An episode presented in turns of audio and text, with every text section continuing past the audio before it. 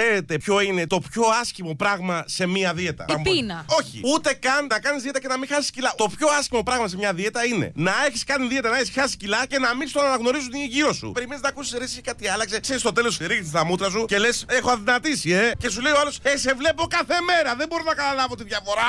Άμα όμως σε διάολο στείλω και σε αρχίζω στην παρακαντήλια, θα καταλάβεις τη διαφορά. Τώρα ότι έχω χάσει 2 κιλά δεν μπορεί να το δεις. Δεν μπορώ να κρίνω ακόμα. Είναι νωρίς. Νωρίς είναι σε πέρα διάολος. Έχω χάσει 2 κιλά. Μου είπε κανένας σα. Δεν φαίνεται. Δεν φαίνεται. Άμα κάνω να σας πληρώσω δύο μήνες, θα σας φανεί άσχημο ή όχι όμως. Και στο κούρεμα το παθαίνω που δεν καταλαβαίνει ο άλλο τη διαφορά. Αφού είσαι φαλακρός και ξαναγίνεις. Δεν έχει το λύκο. Αλλά αν παχύνω και πάρω ένα κιλό, την επόμενη θα μου πεις Ρε συμπάχινε. Και έχω πάρει 700 γραμμάρια. Εκεί πώς το βλέπεις. Στο αδυνάτησες στα 2 κιλά. Πού να φανούν τα 2 κιλά. Το ένα κιλό όμως. Ω, τον πήρε 100 βόλτα παχύνη. Εκεί το ένα κιλό δεν μετράει. Πείτε ένα μπράβο, ρε. Μπράβο, φαίνεται. ρε Φάνη που Μπράβο, κάνει Φάνη. δίαιτα. Ευχαριστώ, φάνηκε. Και φανταστικό μαλλί έχεις κάνει, Εντάξει, έχω έτσι. κάνει μεγάλη προσπάθεια.